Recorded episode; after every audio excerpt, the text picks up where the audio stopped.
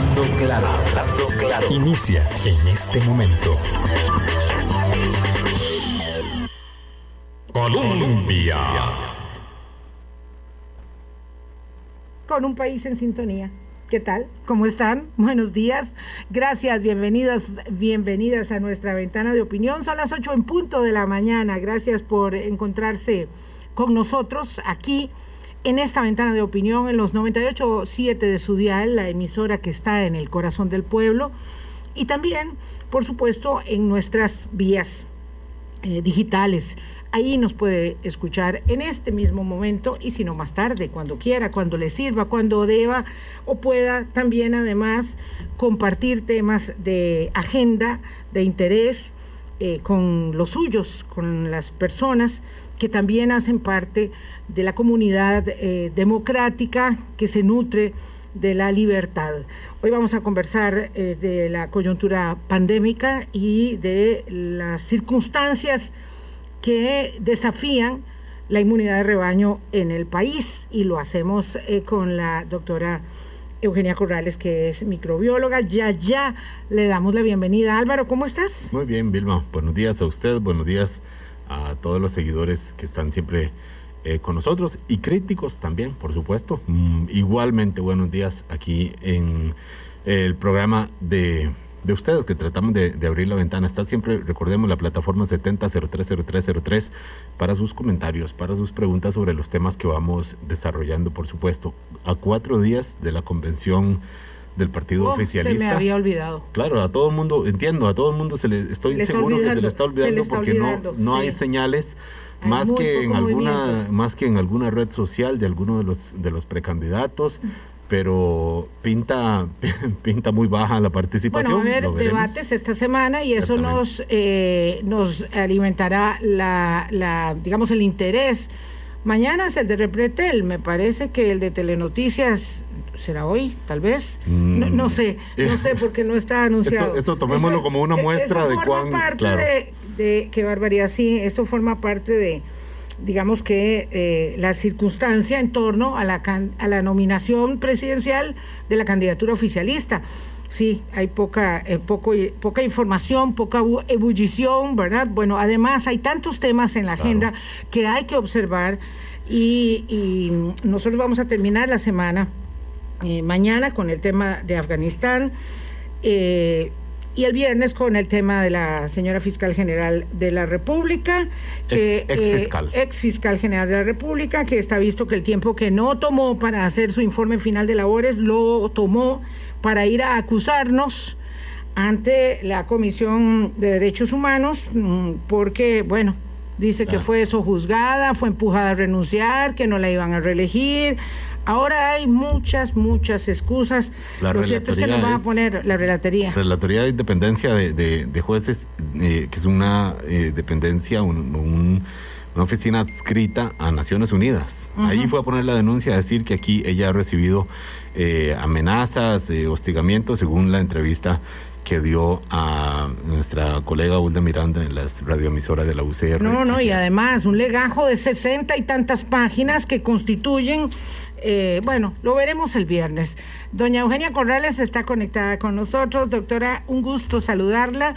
Hacemos una conexión remota hasta alguna ciudad eh, del eh, norte del hemisferio y me complace mucho saludarla. Doña Eugenia, buenos días.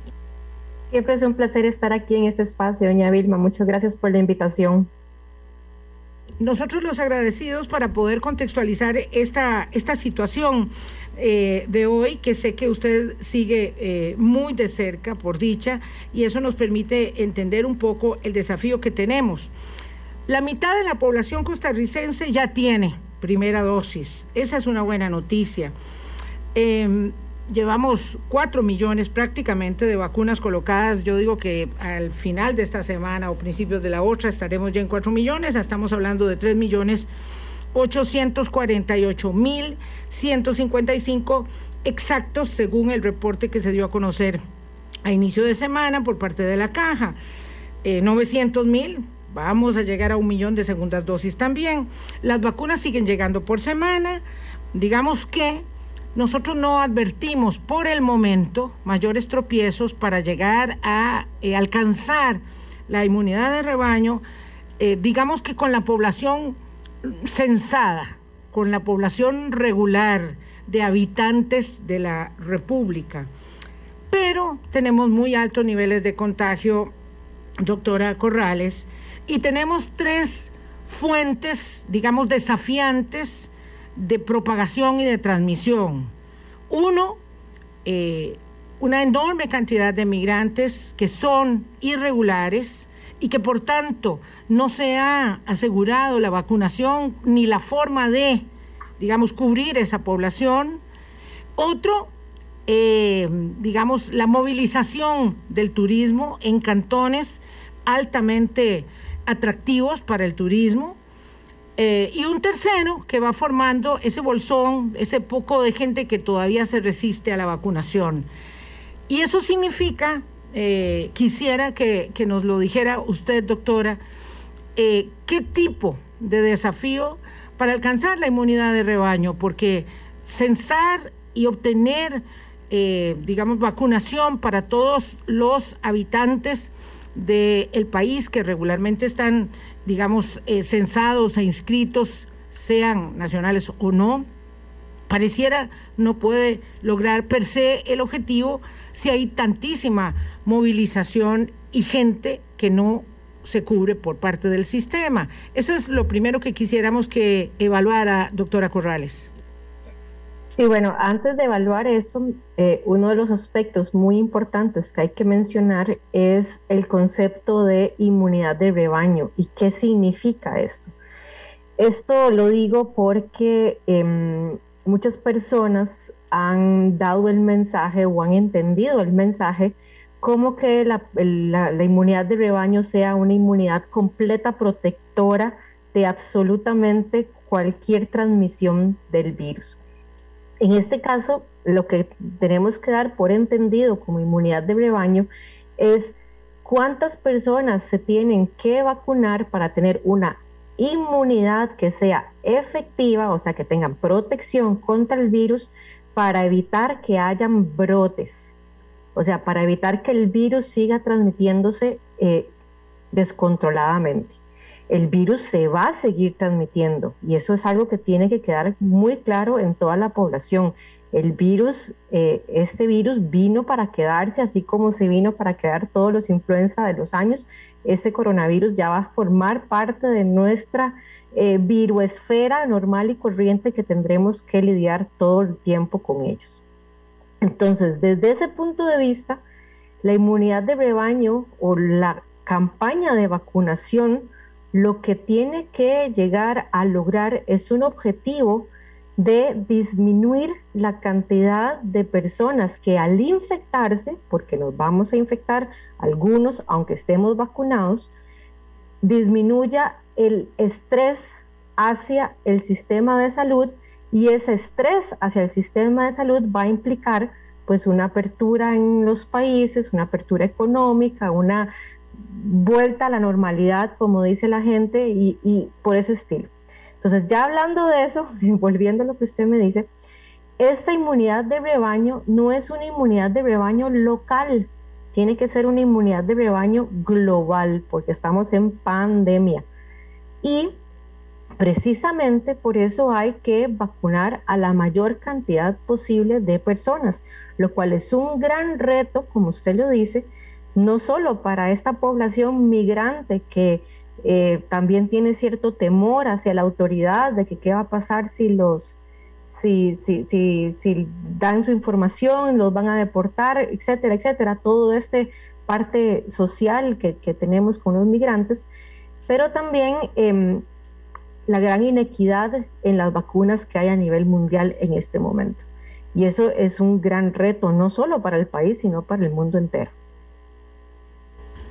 Doctora Corrales, le doy los buenos días. La saluda eh, Álvaro Murillo aquí desde la cabina. Está usted en, en Canadá, eh, donde dirige unos eh, proyectos para identificar anticuerpos contra COVID-19 y esto por supuesto le da una amplitud internacional para mirar la situación del virus y obviamente pues conoce usted las particularidades de Costa Rica. En este momento, ¿cuáles son esas particularidades en relación que tiene Costa Rica en relación con otros países y, cómo, y cómo se encuentra situado este, este país en, en, términos de la, de la pandemia a este momento en donde aparentemente estamos entrando a una cuarta ola, doctora.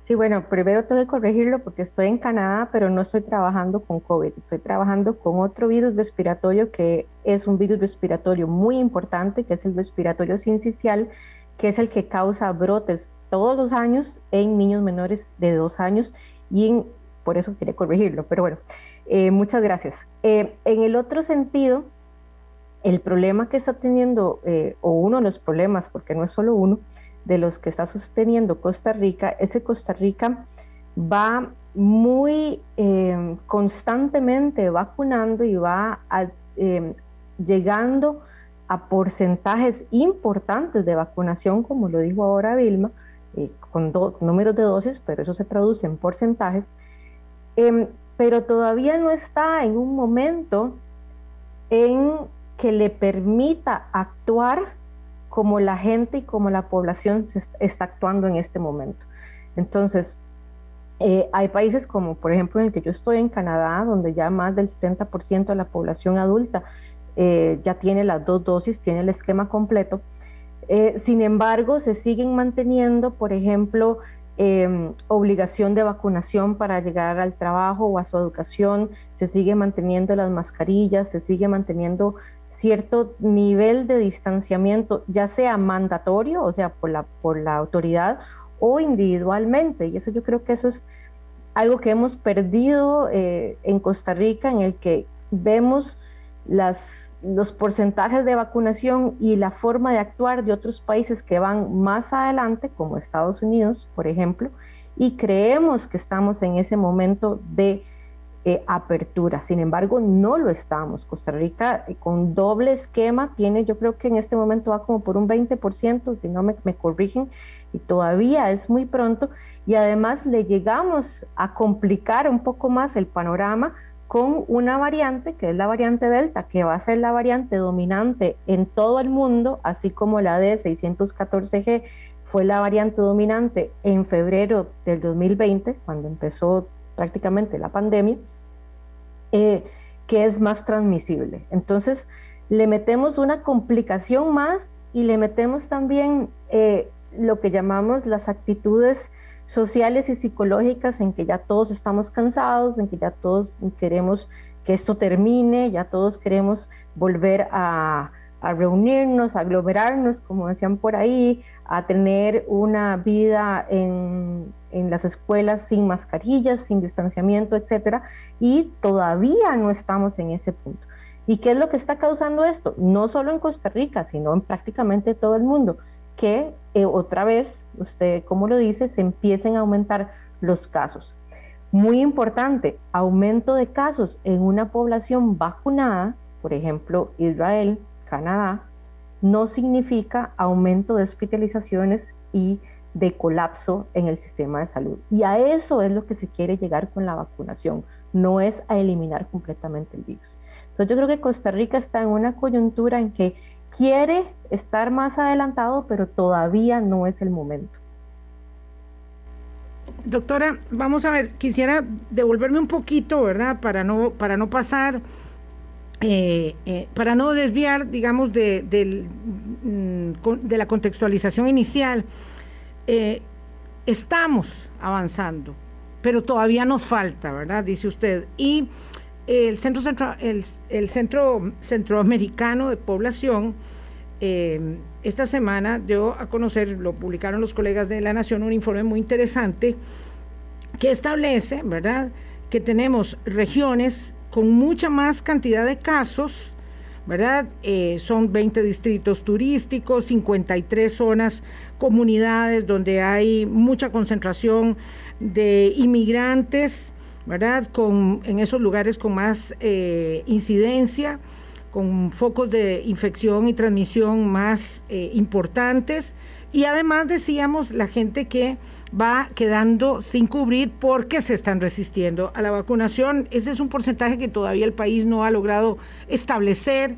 ¿verdad? Con claridad meridiana, pero sí tenemos cuáles son los niveles de población, perdón, de vacunación eh, por, por, eh, por cantón, por eh, distrito, entonces ahí ya vamos teniendo mayor claridad. El punto es que considerando lo que usted nos explicaba respecto de que la inmunidad de rebaño será global o no será, según lo que entiendo, lo cierto es que este momento es, digamos, especialmente delicado y esa población, y ahí está mi, inquietud, sobre todo la población migrante irregular, que no tiene documentación y para la cual no hay vacuna, esa población tiene que ser cubierta de alguna manera, porque nosotros no hacemos nada. Ya asegurando recursos económicos para terceras dosis, si no podemos eh, digamos, ampliar el esquema a toda a cualquier persona que esté en el territorio nacional. ¿Es así? Usted está totalmente en lo correcto. Y es así y será así. Y si usted lo ve a un nivel más macro, pues eso es perfectamente lo que está sucediendo a nivel mundial, donde países con un gran poder adquisitivo están ya asegurando y poniendo terceras dosis cuando hay países donde no tienen ni siquiera un 1% de su población eh, vacunada. Ahí estamos viendo la gran inequidad y las la gran injusticias que hay en, en, salud y lastimosamente pues Costa Rica no se escapa de esa, de esa realidad mundial. Se debe vacunar a toda la población migrante, eso es una responsabilidad de cada gobierno, no solo estamos hablando de Costa Rica, esa población migrante viene de otros países y em, lastimosamente pues no hay suficientes dosis. Llegamos al mismo problema que llevamos desde, desde enero, en que no hay suficientes dosis para los países que están sufriendo en este momento, por ejemplo, eh, muchas olas migratorias. Ah, doctora, este, este es un asunto, digamos, de carácter ético, este de la vacunación. Yo, como persona mayor de 58 años, me puedo sentir sumamente eh, digamos, esperanzada de que nuestro gobierno eh, vaya a comprar terceras dosis para los mayores de 58, eh, los funcionarios de primera línea, las personas inmunosuprimidas, pero hay un asunto, digamos, de carácter ético aquí que entraña la necesidad de cubrir a todas las personas. Panamá reportaba que eh, ha recibido de paso 55 mil migrantes irregulares en lo que va del año, esta cifra de la semana pasada. Ellos tienen un acuerdo con Colombia para recibir eh, por semana, me parece que 650 personas, o por día. Bueno, por día. Sí, por día. 650 personas porque hay una enorme cantidad, ¿verdad?, de extracontinentales que van haitianos. Y, sí, estamos hablando de los hermanos haitianos que están en este drama, que van subiendo. Entonces, eh, claro, uno diría, ¿quién los va a vacunar? Haití no, por supuesto que no, si salieron desfavoridos porque no tenían comida siquiera, ni, ni seguridad mínima. Entonces, si los vacuna Colombia o los vacuna Panamá para, para pasárnoslos a nosotros, o nosotros los recibimos sin carnet ni nada, es decir, este es el, esta es la situación. Igual que los afganos ahora en, oleadas llegan a toda parte del mundo y tienen que ser vacunados. Esto, ¿cómo se evalúa desde la comunidad científica internacional, doctora? Bueno, lo, lo que usted menciona, que esto es un aspecto ético, es, dio un clavo. O sea, que países estén, como el nuestro también, que estén asegurando terceras dosis eh, para personas ya vacunadas, pues es una gran eh, inequidad y, es un, y en realidad uno lo ve como un problema ético. Es mejor tener más personas con un esquema completo que tener menos personas con más vacunas, con más dosis. Eso es claro es la comunidad científica y la comunidad científica pues ha criticado ciertos países donde ya se ha eh, vuelto de esta manera. ¿Qué es el asunto? El asunto es que la evidencia determina que no es que la inmunidad esté bajando, sino, que, esté, que se esté debilitando, como usted dice, mayores de 58 en Costa Rica, los de primera línea, en otros países fueron todos los mayores de 60 años, em, es precisamente porque hay transmisión descontrolada en esa población no vacunada, hablemos de migrantes, hablemos de personas que se resisten a la vacunación, hablemos de personas que no han tenido la oportunidad de vacunarse por alguna u otra razón, donde se está descontrolando ya el, la distancia que teníamos para observar la luz al final del túnel. Mucha gente creyó que, bueno, ya en estos momentos los países que estaban más vacunados, pues ya iban a tener una vida normal y lo vemos con Israel, lo vemos con Estados Unidos, en que eh, la situación dice, pues no, todavía no, hay que esperar un, rato más. Em, como usted lo dice, y como la OMS lo ha insistido, perdón, es una necesidad muy primordial tener que vacunar a todo el mundo independientemente de su lugar de habitación, o sea, dónde, dónde está, independientemente de si usted está en un país como decir Estados Unidos o si usted está en un país como Haití, usted debería recibir las vacunas. El problema es que lastimosamente pues ha habido un montón de obstáculos y un montón de, de, problemas en que no se ha logrado ese objetivo, ya sea por sistemas y por mecanismos como el COVAX, que, que era un mecanismo que en papel suena muy bien, pero que al final no ha funcionado como se esperaba que funcionara, donde habrían vacunas para todos rápidamente. Claro, hablamos con la eh, doctora Eugenia Corrales, em, un miembro de la comunidad internacional de científicos que está eh, observando y estudiando el avance de la pandemia, aunque al final los factores que deciden mucho son, como se ha visto ya, de mercado y razones políticas que eh, por supuesto determinan el, el curso de esta enfermedad. Son las 8.22 de la mañana. Vamos a la primera pausa. Colombia. Con un país en sintonía, enlazamos con la doctora Eugenia Corrales en Canadá y tratamos de dimensionar este momento de la coyuntura pandémica por la que eh, estamos atravesando.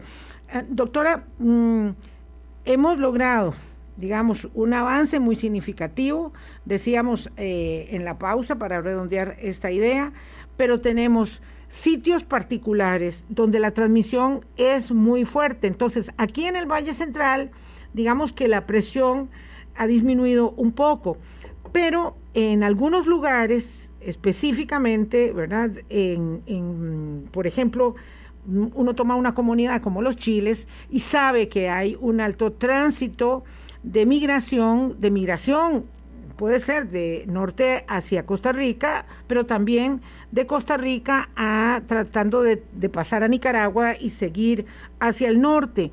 Ahora vemos con mucha, mucha frecuencia, a pesar de que las autoridades se pasan devolviendo personas, que hay una gran cantidad de haitianos que andan caminando por todas, por todas esas comunidades intentando pasar.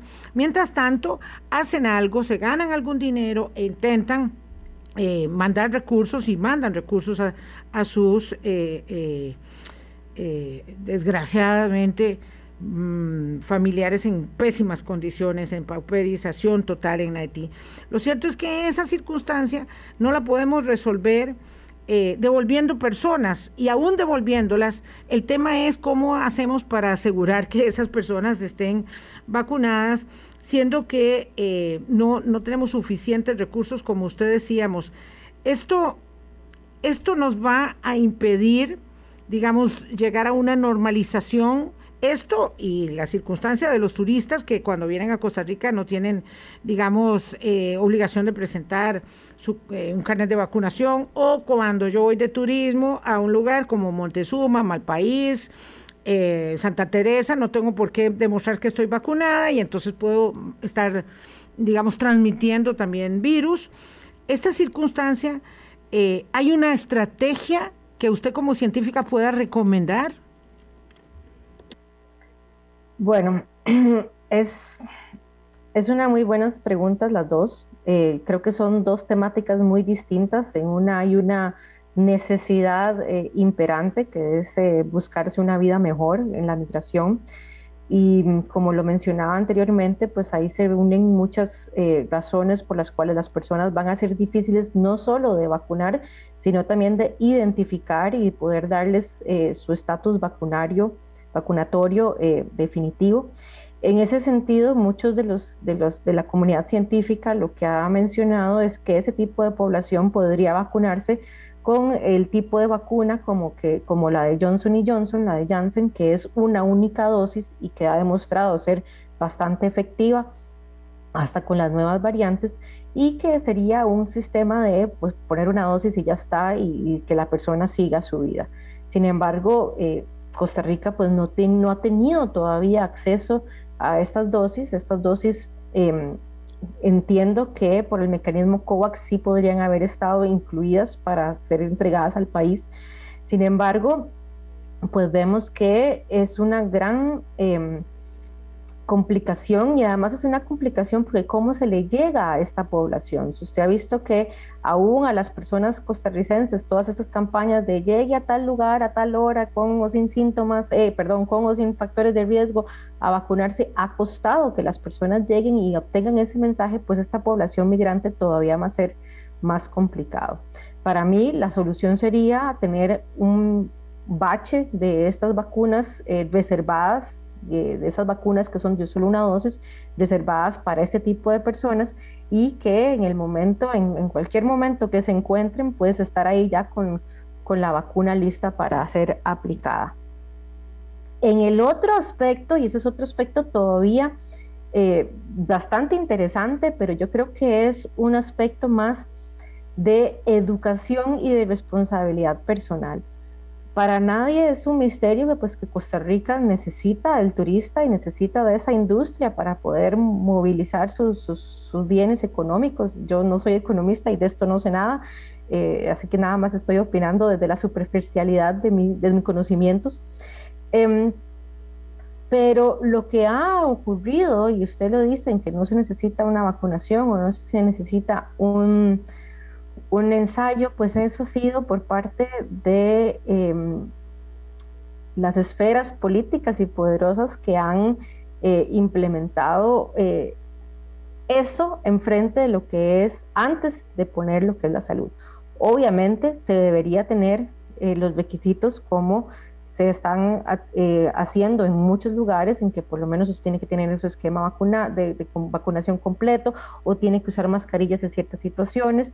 Lo del, lo del test, pues desde el punto de vista virológico, pues es una herramienta más para poder lograr que la persona por lo menos se cuide antes de llegar al país, sin embargo, no es una garantía de que la persona no va a llegar con el virus y precisamente yo creo que por eso las personas que han estado en, esos momentos de tener que tomar la decisión dijeron, bueno, fomentemos esto para, para que tal vez aumentemos el turismo, pero para mí ese no es el problema.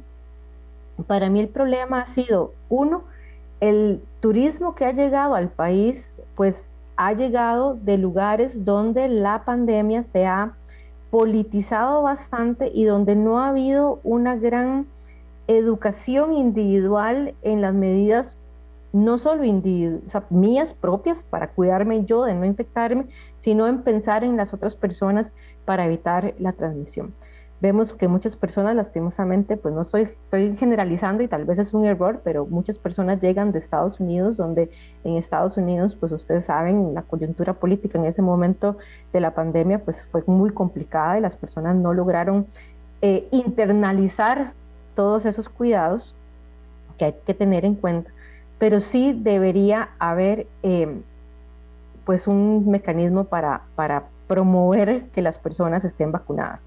Por ejemplo, otros países han dicho cualquier persona que se monte en un avión tiene que demostrar que está vacunado. O como hicieron en Francia, que cualquier persona que quiera accesar a, restaurantes, museos o lugares de ocio tienen que demostrar que están vacunados o tienen que demostrar un ensayo, un test eh, con 48 horas de antelación negativo, lo cual le complica la vida a la persona, entonces la persona decide vacunarse. Em, y que también está eh, juntándose ahí en esas zonas turísticas, pues que la persona está de vacaciones, ya también quiere olvidarse de la pandemia, quiere tener actividades sociales donde van a un bar, van a un lugar donde bailan, no sé, cualquiera de esas actividades que va a fomentar el aumento de casos, pero ahí el aumento de casos no se está dando en la población turística, se está dando en la población local que lastimosamente pues probablemente todavía no esté completamente vacunada con las dos dosis. Entonces vemos como un evento, o sea, un, un aspecto internacional pues nos está afectando localmente y ahí es donde los funcionarios, los, los, los empresarios turísticos deberían tratar de decirle a las personas, bueno, está bien, usted está vacunado, está bien, su país hizo esto y esto y esto para control, pero usted está en Costa Rica y aquí están las cosas como están y necesitamos que usted se apegue a esto. ¿Qué es lo que pasa? Pues que eso eh, va a lograr cierto desconfort en el turismo y entonces probablemente podría afectar la industria. Entonces es muy complicado, o sea, yo, yo lo he dicho muchas veces, si, yo, si fuera por mí, pues todos estarían encerrados por dos años, 2020, 2021, hasta que todo el mundo esté vacunado, y estoy hablando todo el mundo completamente, obviamente no es tan sencillo porque yo lo veo desde el punto de vista solo virológico y de salud. La persona, hay otras personas que lo ven desde el punto de vista económico, político, salud mental, etcétera, etcétera, lo cual es muy complicado tomar decisiones tan tajantes y la solución sería una educación y unas medidas eh, mínimas. O sea, también la persona pensó la vacunación es la solución y no, la vacunación es una herramienta más que nos va a permitir lograr convivir con este virus, no es la solución. Eh, y yo creo que ese mensaje no se ha dado ni en nuestro país ni en ningún otro país. Sí, yo, yo diría que para establecer con claridad meridiana esto que estamos conversando, doctora Corrales, el caso de, de, Cóbano es muy eh, ejemplarizante. Ahí en las playas de Malpaís, Montezuma, Santa Teresa, ¿verdad? Eh, hay una cantidad de casos que reporta el Centro Centroamericano de Población que es eh, seis veces más en la semana anterior que en las tres semanas precedentes y nueve meses más que el promedio nacional. Es decir, ahí hay eh, con una tasa de vacunación local similar a la nacional, es decir, no es que los, los habitantes de Cóbano no se están vacunando, una, una circulación turística tan elevada que son gente que no está adscrita a esa área de salud, ¿verdad?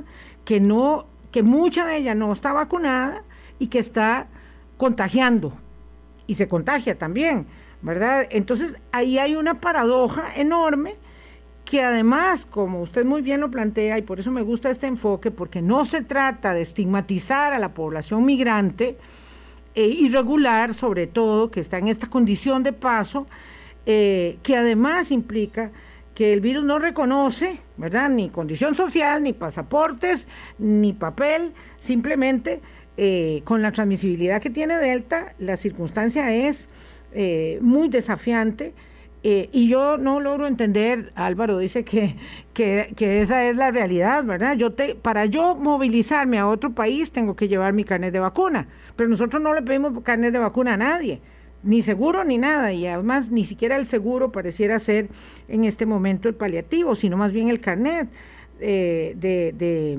el carnet de vacunación. Eh, yo quisiera mm, dejarlo ahí planteado el tema y preguntarle, doctora, entre todos los desafíos que tenemos, este que implica la vacunación de los niños eh, de dos años hasta menos 12 cumplidos, eh, porque la Asociación Americana de Pediatría estaba señalando que con la transmisión de Delta es más necesario eh, obtener la aprobación para vacunar a esa población. Y aquí estamos viendo un aumento de los casos de COVID, ahora hablamos de lo otro, pero de COVID particularmente en niños.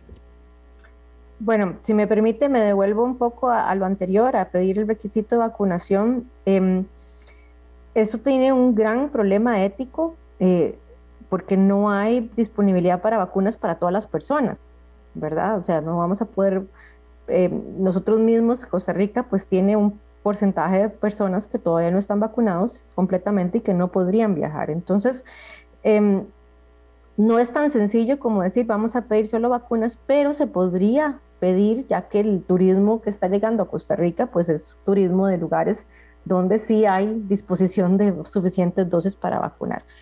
Eh, yo, eh, por lo menos muchas aerolíneas lo que dicen es, pues si se monta en el avión sí tiene que estar vacunado, entonces ahí tal vez ya hay cierto control o cierto requisito más antes de llegar al país. Pero bueno, vayamos al tema que usted me menciona, que es un tema muy importante. Es un tema muy importante el COVID y pediatría y COVID y niños, simple y sencillamente porque desde el inicio, eh, muchas personas asumieron que los niños y las niñas pues no se enfermaban por COVID, no tenían riesgo. Em, no es que no tienen riesgo y no es que no se enferman y no es que no transmitan el virus. Lo hacen en menor cantidad que una persona, por ejemplo, mayor de 65 años con comorbilidades, pues que tienen mayores factores de riesgo para complicarse por esta enfermedad. Sin embargo, ahora por haber tenido un avance en la vacunación en la población adulta mayor de 58 años, que era la que tenía más riesgo, pues el virus lo que está haciendo es buscando susceptibles. Y esos susceptibles son personas que todavía no tienen ningún grado de inmunidad y esos están los niños y las niñas pues menores de 12 años que no se han ni siquiera vacunado con una dosis o estamos hablando de todas las personas jóvenes eh, que no han tenido acceso a la vacuna o que no han querido vacunarse también, porque ahí también hay una población muy grande de personas jóvenes que creen que dicen que para qué me voy a vacunar si el virus no me va a matar. Eh, pero ahí es donde hay que pensar colectivamente y decir, bueno, si yo me vacuno, también estoy protegiendo a aquel que no puede vacunarse o aquel que tiene una inmunidad baja o voy a disminuir la tasa de transmisión y así voy a ayudar a terminar, a, hacer, a terminar esta pandemia. Entonces, por eso tenemos que vacunarnos. ¿Qué es lo que sucedió con... Sabiendo que las vacunas son un recurso escaso y que aquí en Costa Rica la primera vacuna fue el 24 de diciembre, pero obviamente en países desarrollados eh, o ricos fue un poco antes. O sea, estamos cumpliendo, no sé, ocho, nueve meses de, de, vacunación al ritmo que cada país lo ha hecho. Pero entramos entonces ahora en la pregunta, en esto de si hay que vacunar a las personas, a los niños menores de 12 años, cuando la pregunta de muchas personas es, si a mí me vacunaron en diciembre, pues, eh, ¿cuánto tiempo me va a durar el efecto de esa vacuna? Eh, y, entonces, ¿cuándo me deberían volver a vacunar para seguir eh, protegidos contra, contra, digamos, de, de que me enferme gravemente de COVID-19? Como que ya el tiempo que ha pasado hace que la población ya vacunada se pregunte también eh, si, si sigue igualmente protegida, doctora. Sí, bueno, la evidencia científica hasta ahora indica que usted está protegido hasta por nueve meses o un año. Las personas que estuvieron en la fase 2 del estudio clínico de todas las vacunas, sobre todo las de Pfizer, AstraZeneca y Moderna, que son las que hay más información pública, eh, pues usted está, sigue estando protegido contra la severidad de la hospitalización. No tenemos que perder la perspectiva que estas vacunas es precisamente para eso, evitar la hospitalización y la severidad. Em, ahora lo que está sucediendo con Delta es que mucha gente que está vacunada, bueno, mucha gente no, un porcentaje menor de gente que está vacunada, pues también se está infectando y teniendo una presentación con síntomas, que esto no sucedía cuando no era Delta la que estaba presente. Entonces, las vacunas siguen siendo efectivas para el fin que, sean, que, se, que se crearon, que fue evitar la complicación, eh, aún un año después. ¿Serán necesarias poner refuerzos o terceras dosis? Muy probablemente sí, pero no con la misma composición de la vacuna. ¿Esto por qué? Porque el virus ha ido cambiando. Cuando tengamos alguna variante que se escape completamente de la vacunación, de la respuesta de la vacuna, pues ahí es donde tendremos que preocuparnos a poner terceras dosis o refuerzos, que es más o menos lo que sucede con influenza todos los años. Y ahí va a tener que discutirse si toda la población o solo la población en riesgo, o sea, solo la población mayor. ¿Por qué? Porque cuando estemos todos vacunados, pues se va a limitar la transmisión del virus también y no va a haber eh, tanto riesgo de tener eh, brotes o epidemias o pandemias como estamos teniendo en este momento. Entonces es un proceso, todavía se llega, todavía estamos en camino. ¿Qué es lo que pasa volviendo a la población pediátrica? Bueno, que tienen cierto riesgo, sí, no es un riesgo cero. Vemos un aumento de los casos, vemos un aumento muy importante en los niños y niñas que se están complicando por COVID y esto tiene que ver con una eh, idea un poco irresponsable de que no les afectaba en, ningún sentido, pero sí les afecta y además lo transmiten y además mientras haya transmisión, pues pueden salir estas variantes que eh, nos lleguen a eh, complicar un poco el panorama post-pandémico, digámoslo por este estilo. Entonces sí es necesario vacunar a toda la población, como les digo yo, pues hay que llegar a una, a una inmunidad de rebaño eh, importante. Y tal vez ahora que se está viendo este aumento de casos y se está viendo este aumento en complicaciones, pues las personas, no sé, como que cambien un poco su mentalidad y digan, pues, pucha, este virus no solo está eliminando una población que ya mucha gente ha discriminado por su edad, diciendo, ya vivieron, ya para qué, lastimosamente así, mucha gente piensa así, sino que eh, piensen en los niños. Yo siempre lo comento, qué diferente hubiera sido esta pandemia si esta pandemia hubiera puesto en mayor riesgo la población infantil y no la población adulta mayor, cómo hubiera sido diferente el manejo y cómo hubiera sido diferente eh, ese pensar colectivo de la gente eh, con respecto a la pandemia. No quiero imaginarlo, doctora Eugenia Corrales. Vamos a ver una pausa, son las 8.44.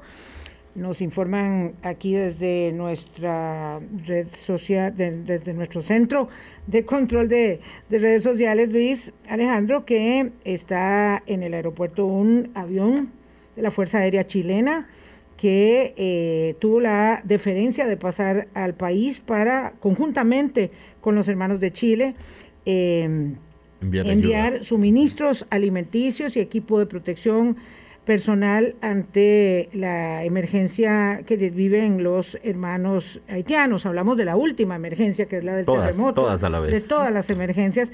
Entonces, eh, nos ha prestado su apoyo eh, para hacer causa de solidaridad Chile.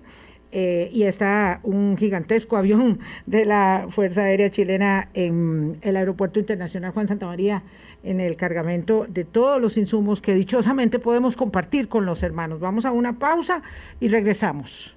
Colombia. Con un país en sintonía, nos quedan nueve minutos, pero les informo para que se mantengan aquí en la sintonía que eh, han dictado ya el Tribunal de Cartago 18 años de prisión contra el asesino de Alison Bonilla ha sido sentenciado a 18 años de cárcel. En el boletín de Noticias Colombia, me indica Alan, tendremos información desde Cartago. Con la conexión con la doctora Eugenia Corrales continuamos. Eh, en Canadá. Doctora, eh, como usted está también este, estudiando lo relacionado con el virus incitial, este ha generado una gran preocupación y una gran atención del Hospital Nacional de Niños de nuestras autoridades y por supuesto eh, mm, preocupación de los padres. Quisiera que nos pudiera ilustrar respecto de la severidad con que se está presentando eh, este virus en los niños más pequeñitos. Sí, bueno, este virus es un virus que es sumamente importante en niños menores de dos años. Esto podría cambiar gracias a la pandemia porque eh, la, la, mm, la, infección más severa, o sea, la que causa más problemas es la infección que se da por primera vez. Por eso es que los niños eh, más chiquitos y las niñas más chiquitas son los más afectados.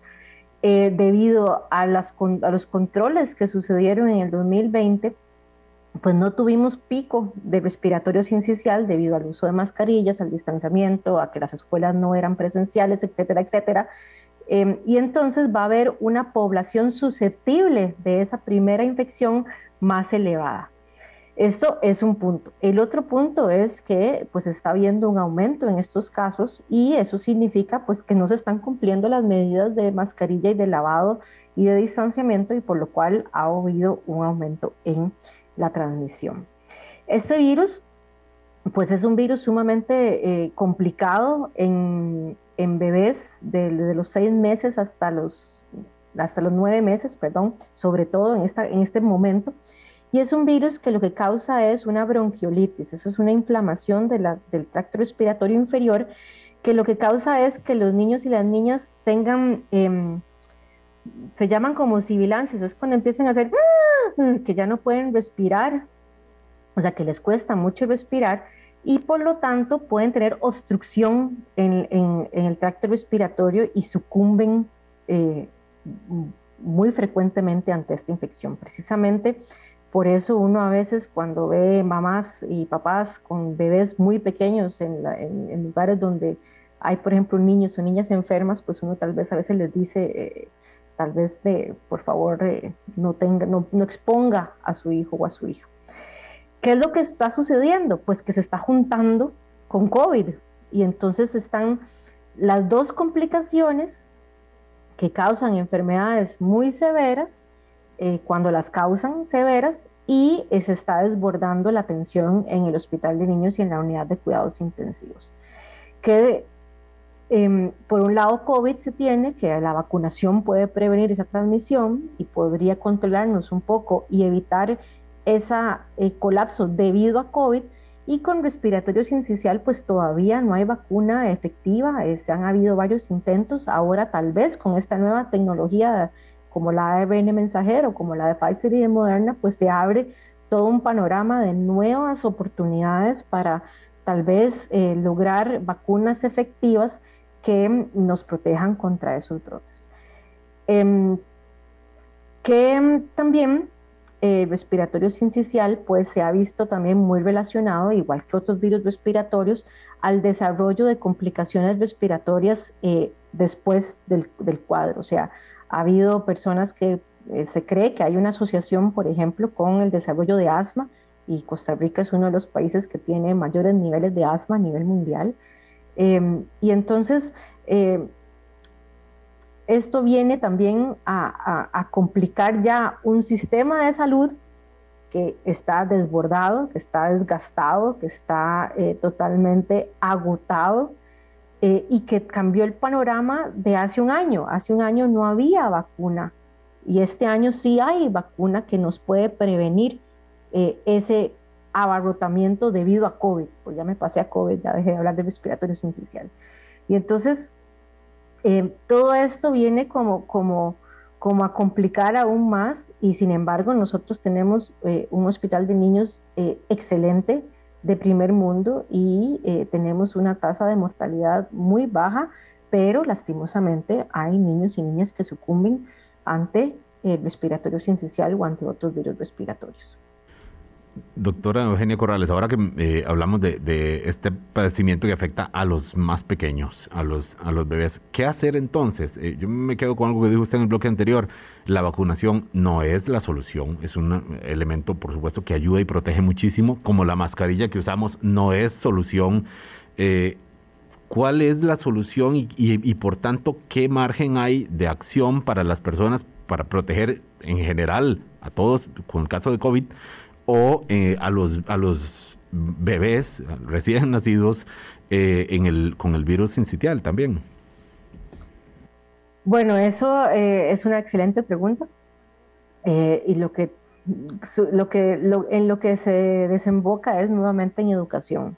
O sea, uno tiene que lograr evitar que los niños se infecten. Y generalmente los niños se infectan debido a conductas eh, hechas por los adultos. Em, ojalá que después de esta pandemia, pues por ejemplo, cambiemos eh, nuestro comportamiento en el sentido que, por ejemplo, si tenemos síntomas, no vayamos a visitar a gente o no eh, vayamos a trabajar o no vayamos a, a, lo que yo digo, a hacer reguero de los virus. y con los, con los niños, pues lo que estamos viendo es que esa falta de apego a las medidas como la mascarilla, al distanciamiento, al no aglomerarse, eh, al evitar tener síntomas y volver a, tener contactos, em, o sea, al evitar tener contactos cuando se tiene síntomas, em, es uno de los aspectos más importantes. Y con los niños, sí, las niñas y los recién nacidos, bueno, ya con seis meses ya no son recién nacidos, creo, pero em, es también evitar, por ejemplo, em, tener un contacto muy cercano, digamos, si yo llego a visitar a la casa, pues no, no ver al bebé, pero verlo de lejos. Em, obviamente, si tengo síntomas, ni ir. Obviamente sí he tenido contactos con personas que tienen síntomas, tratar de tener en consideración eso, lavarme las manos, etcétera, etcétera. Todas estas medidas son las que tengo que tener cuidado. Lo cual Muchísimas eh, gracias por habernos acompañado. Tenemos que despedirnos aquí. Agradecemos muchísimo su disposición para estar con nosotros en eh, Hablando Claro este miércoles. Que tenga buen día. Muchas gracias por la invitación.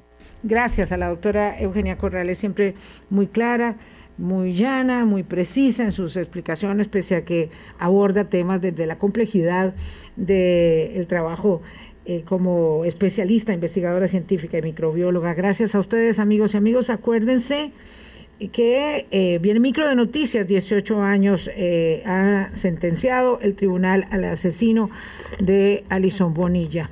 Viene la noticia. Hasta luego, nos vamos. Hablando claro, hablando claro.